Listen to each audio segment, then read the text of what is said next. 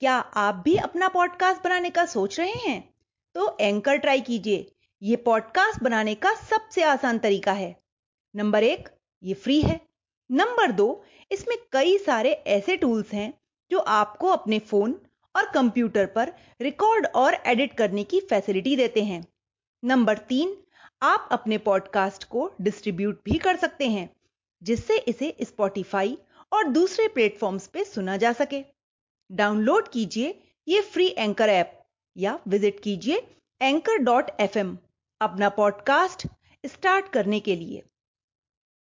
Hello बच्चों, आज जो कहानी मैं आप सबके लिए लेकर आई हूँ, उसका टाइटल है क्रिसमस की रुंझुन।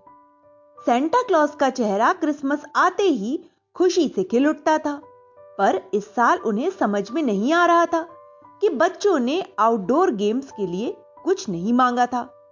उन्होंने लिस्ट पढ़ते हुए पास खड़े एक बौने से पूछा, क्या बात है? फुटबॉल, क्रिकेट किट, हॉकी, किसी भी बच्चे ने नहीं मांगी है?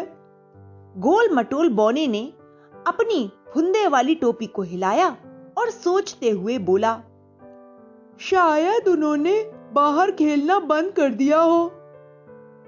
कुछ बच्चों का तो मैं समझ सकता हूँ। कि टेस्ट और एग्ज़ाम के कारण उन्होंने कुछ समय के लिए छोड़ दिया हो, पर सारे बच्चे ऐसा कर सकते हैं।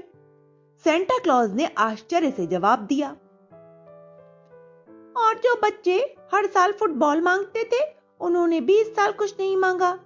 दूसरे बौने ने अपनी घुंघरू वाली टोपी को झटका देते हुए कहा सेंटा ये सुनकर परेशान हो गए और खिड़की से बाहर झांकने लगे। हवा में उड़ते हुए सफ़ेद बर्फ़ के गोले बहुत सुंदर लग रहे थे। उन्होंने बहुत देर तक इस बात को समझने की कोशिश की, पर कोई बात उनकी समझ में नहीं आ रही थी। वे सोचने लगे कि आखिर ऐसा क्या हुआ होगा कि बच्चों ने बाहर खेलने वाले सारे खेल पूरी तरह से छोड़ दिए होंगे। तभी एक रेंडियर सांता के पास आकर बोला स्लेस तैयार करवा दी है, आप बच्चों के उपहार रखवा सकते हैं। हाँ मैं अभी खिलौनों वाली फैक्ट्री में जाकर देखता हूँ। बच्चों की लिस्ट पूरी हो गई या नहीं? सेंटा ने जवाब दिया। तभी रेंडियर बोला पर इस बार मुझे उपहार बहुत कम नज़र आ रहे हैं। मैं भी यही सोच रहा हूँ। कहते हुए सेंटा के चेहरे पर उदासी छा गई और वे खिलौने देखने चले गए। कम उपहार देखकर सेंटा का चेहरा उतर गया और वे अपने कमरे में चले गए। क्रिसमस आने में दो दिन बचे थे, पर सेंटा एक पल के लिए भी अपने कमरे से बाहर नहीं निकले। उन्हें चिंता के कारण नींद भी नहीं आ रही थी। उन्होंने सोचा कि अगर बच्चे ही क्रिसमस पर उपहार नहीं मांगेंगे तो भला कौन मांगेगा? सेंटा तो क्रिसमस के दूसरे दिन से ही अगले क्रिसमस का इंतज़ार करने लगते और पूरे साल लगातार बोनों के साथ मिलकर खिलौने बनाते रहते हैं। तब भी क्रिसमस की शाम तक किसी को सांस लेने की भी फुर्सत नहीं मिलती थी। और इस साल पहली बार ऐसा हुआ कि क्रिसमस में दो दिन बचे थे और सारा काम खत्म हो गया था। उन्होंने दीवार पर लगी हरे रंग की घंटी बजाई। तो दीवार पर बिंगो बोना दिखाई देने लगा। बिंगो सेंटा को देखते ही मुस्कुरा दिया, बच्चों के सभी उपहारों को स्लेज में रखवा दो और क्रिसमस की शाम तक मुझे कोई बुलाना मत। सेंटा ने धीरे से कहा और लाल रंग की घंटी बजा दी। लाल रंग की घंटी बजते ही दीवार से बौना गायब हो गया और दीवार फिर से पहले जैसी हो गई। दो दिन तक सेंटा इसी उधेड़ गुन में रहे कि अगर वे पता लगा पाते कि बच्चों ने आखिर खेलना कूदना क्यों बंद कर दिया तो वह ज़रूर ही उसका कोई उपाय निकालते और ऐसे ही दो दिन निकल गए। क्रिसमस की शाम को सेंटा अपने कमरे से बाहर निकले और सीधे जाकर स्लेज में बैठ गए। सभी रेंडियर सेंटा को देखकर खुश हो गए और खुशी से चिल्लाते हुए बोले हैप्पी क्रिसमस! सेंटा मुस्कुराए और बोले हैप्पी क्रिसमस! सेंटा के जवाब देते ही रेंडियर्स खुश हो गए और आसमान में उड़ चले। सेंटा अनमने से बैठे थे कि तभी बोनो ने चीखते हुए कहा अरे रुको! हमें यहाँ से शुरुआत करनी है। सेंटा ने आश्चर्य से बोनो को देखा, क्योंकि उन्हें याद था कि इस शहर से तो किसी बच्चे ने कोई उपहार मांगा ही नहीं था। पर जब बोनो ने सेंटा को उपहार का किट पकड़ाया तो सेंटा बच्चों की तरह खुश हो गए और तुरंत बोनो के संग उनके बताए हुए घरों की ओर चल पड़े।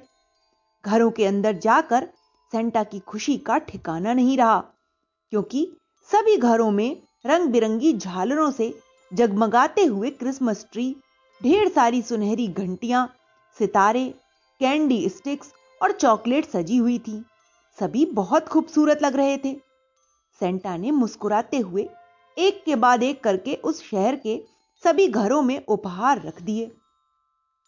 जैसे ही स्लेज उड़ी तो बोनो ने दूसरे शहर को देखते हुए कहा, अब हमें उन जगमगाती हुई रोशनियों के पास उतरना है। पर क्या हमारे पास इतने उपहार हैं? सेंटा ने आश्चर्य से पूछा। हाँ बिल्कुल है। आपने उपहारों की तरफ़ तो देखा ही नहीं था। एक बोने ने हँसते हुए कहा। सेंटा ने तुरंत पीछे मुड़कर देखा तो आश्चर्यचकित रह गए। हज़ारों उपहार चमकीली पन्नियों में लिपटे हुए रखे थे। सेंटा की आँखें चमक उठी। उन्होंने उत्सुकता से पूछा, पर?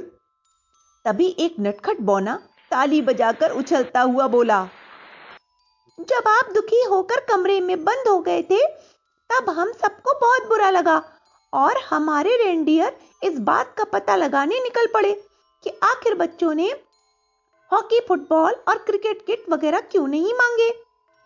हाँ क्यों नहीं मांगे? कहते हुए सेंटा ने अपनी लंबी सफ़ेद दाढ़ी पर हाथ फेरा क्योंकि करीब 200 देशों में कोविड 19 नाम का वायरस फैला हुआ है जो सांसों के ज़रिए एक दूसरे में फैलता है।